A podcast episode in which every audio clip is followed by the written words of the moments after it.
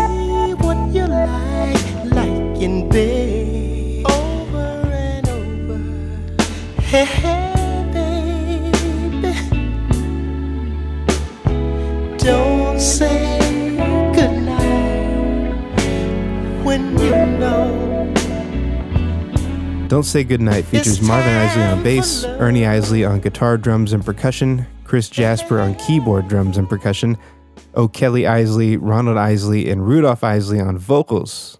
Producer O'Kelly and Ronald and Rudolph. The record label was T Neck. It's really unique for a song like this to also have an instrumental version. I think that's a really cool way to release a single, and also it's great for sampling. It's great because it gives you a lot more versatility and allows you to switch between the instrumental and vocal version on the fly, which is very much what Dilla has done for this uh, beat we're going to study in this episode. We have talked about a J Dilla beat before on the show when we studied Pharcyde's Runnin'. It's a pretty famous one, but I don't think we ever talked about Dilla himself extensively on that episode, besides discussing his skill with the reverence it deserves. Now, I feel like I can properly dig in on the history of this famous crate digger and producer. J Dilla, also known throughout his career as JD and just Dilla, came to prominence as one third of the Detroit, Michigan based group Slum Village, at that time, he was JD and immediately became a producer of high demand in the music industry. He went on to work with a tribe called Quest, De La Soul, Busta Rhymes, Erykah Badu, The Roots, The Pharcyde, and Common, among many others, while continuing with Slum Village and solo releases. Just as Hendrix is known for his skill with the guitar, Dilla is known to be a master of the MPC, the 16 pad, 4 bank, all in one beat machine product line by Japanese company Akai. Dilla was a multi instrumentalist, skilled on keyboards, bass guitar, drums, cello, and guitar, and an MC, often contributing verses to his own productions. He is probably the most legendary user of the MPC beat machine and to this day, there are plenty of YouTube explainer videos talking about how he was able to inject more life into his hip hop musical compositions with the particular way that he played the MPC. Not only did Dilla push forward the technical and creative possibilities of hip hop production, he was forward thinking on the business tip as well. Throughout his career, it's said that Dilla would make a beat for anyone as long as they paid, not limiting his talents to elite artists and acting as a freelancer who kind of did what he wanted. In the same spirit, as early as 2003, Dilla is quoted as saying that if he had a choice, he would have stayed indie and never signed to a record label because he felt that he didn't have the same control over his music and still felt like an unsigned artist, except for these added restrictions. Many artists today are going the indie path and keeping ownership of everything they make, distributing their music on their own, as the record labels struggle to take even a fraction of their former big piece of the pie.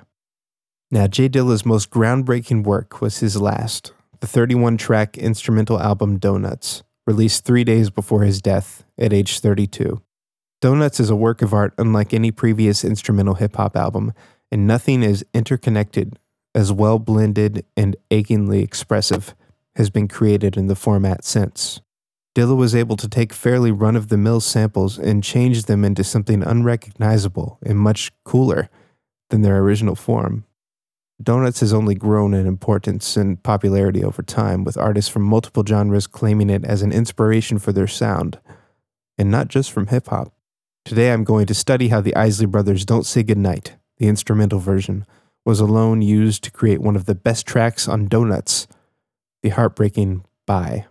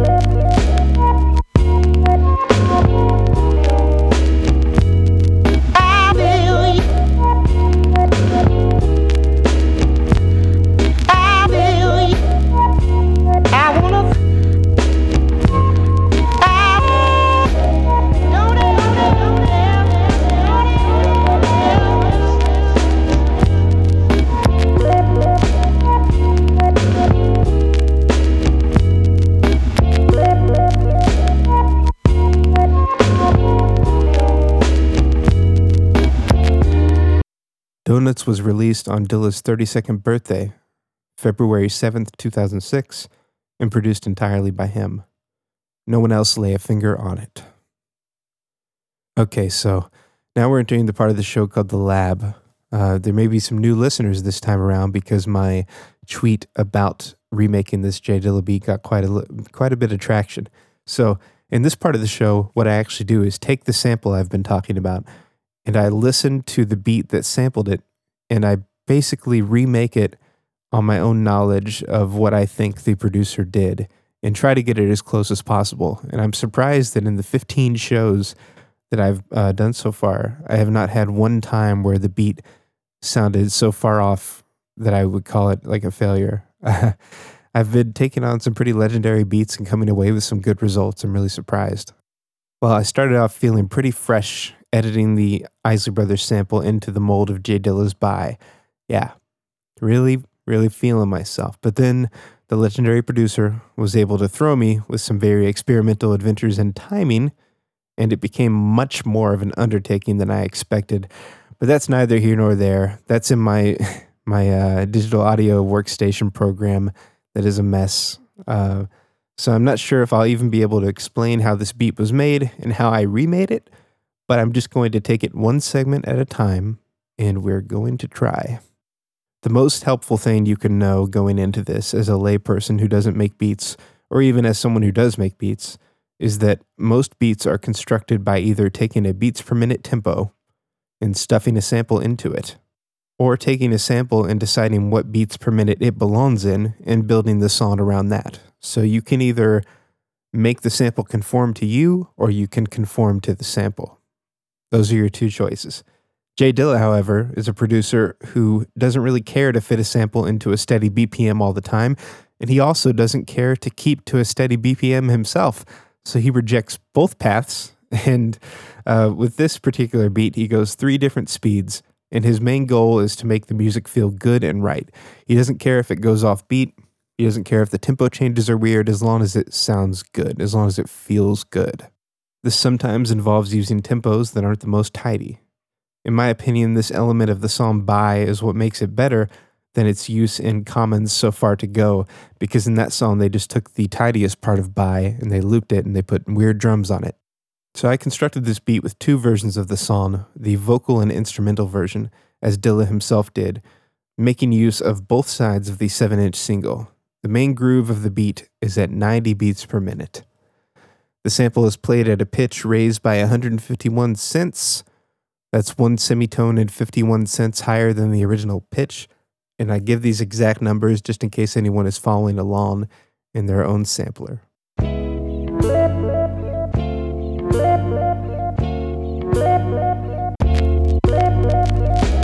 We're going to start with the intro of this Dilla song, which is easy enough. He took a segment from the song that starts at 135 and pretty much just played it back at first, chopping some bits out for dramatic effect. That's before he starts chopping a lot more. So let's listen to the first three seconds of Bye.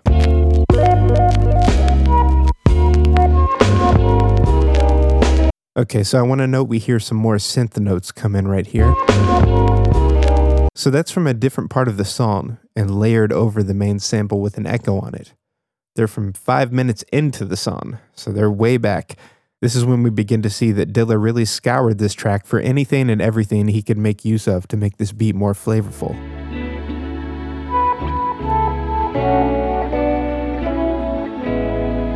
This is something that's really good to do uh, if you have a core loop that you're not entirely satisfied with and you want to spice it up a little bit is to go around and just like what every every second of this song is there anything I could use here? Is there anything I could use here? And gather it up. And this beat is going to be a great example of that. So I got those notes. I'll add them over the sample and add a slight delay effect to them so they sound like this.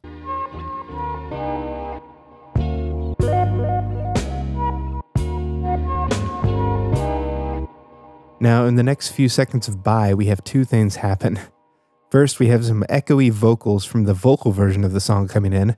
Secondly, while that is happening and Dilla has us distracted by that, the beat is speeding up to a much faster pace.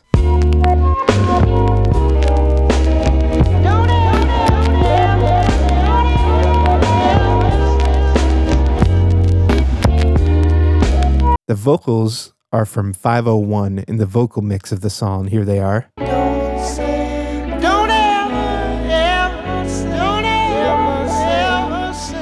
So I'm going to add those and put a little echo on them again.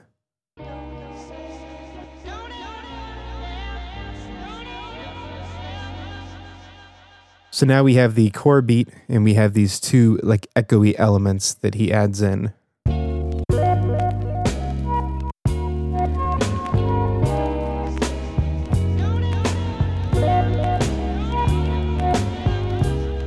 And now let's listen to how I've chopped the part of the song to match Dilla's speeding up of the track, with and without the vocals over top.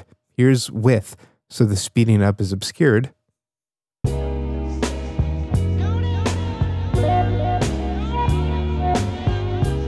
And here's without.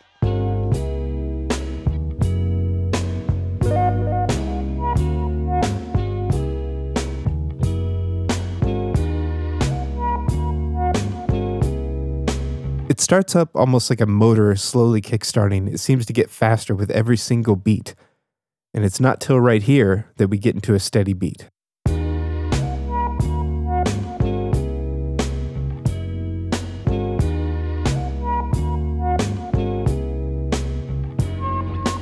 So this is going to be our main groove. Um, and let me show you how I chopped this up. This is something Dilla was doing for a lot of his career, but I only really noticed it finally because it was happening all through Donuts, and I decided to start doing it myself back in like 2007. So when you have a gorgeous soul sample like this, with a lot of swing or with a 3-4 time signature, something you can listen to and say, one, two, three, one, two, three, one, two, three.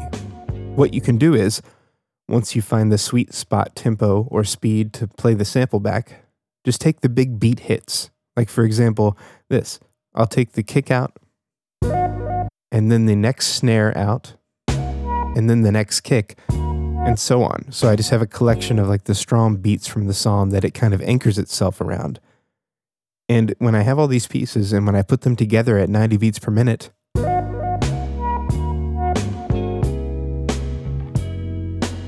voila, you have a sample chop with some real energy to it. And this chop is the core of the song. You go from a one, two, three, one, two, three, leisurely to more like a one, two, one, two, one, two, one, two, and it pumps in a hip hop way. So we just cruise along like this, chopping up the major beats of this song until a new element is introduced at 28 seconds in. More vocals. Sounds like I Feel Ya. That's from 135 in the vocal mix of Don't Say Goodnight. I want to feel you. I wanna feel you. But we chop it up to be. And then we insert that into the beat.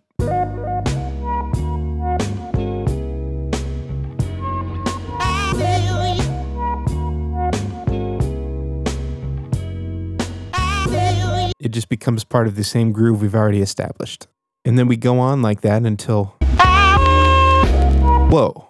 What was that? That was surprising. Well, that's from 154 in the vocal mix right here. Again, Dilla digging really deep for these sounds to switch the beat up.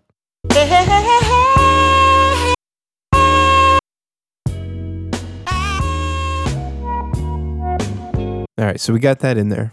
Guess what we're going to do next? Suddenly and briefly, at 50 seconds in, Dilla brings back the regular slow speed of the sample, just like we started with in the intro.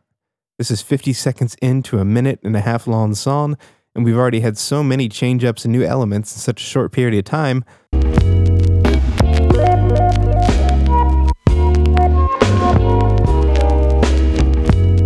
This is why Donuts as a whole is so exciting. Every track is like this. It's about these little moments where something unexpected is added in.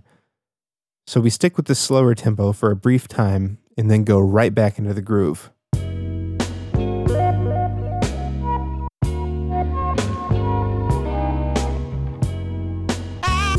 Same vocal samples being interspersed again, except for one new one right here at 104.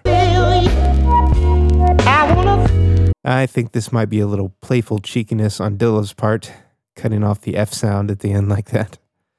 This bit is from 139 in the vocal mix.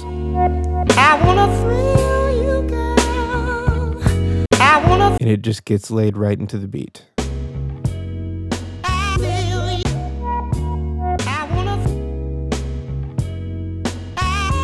So right after that, we bring back the don't ever echoing vocals from the intro over the beat, and again, Dilla is using this to disguise a very strange and unexpected choice, starting the groove of the beat over suddenly.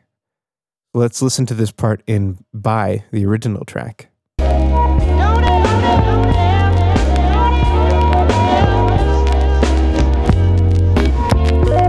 And now listen to my version where I've chopped up and isolated the sample.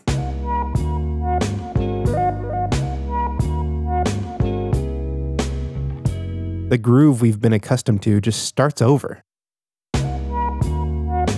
There. In the middle of that echoey part. And then we continue as normal for two more measures and hit the slowed down intro part one more time.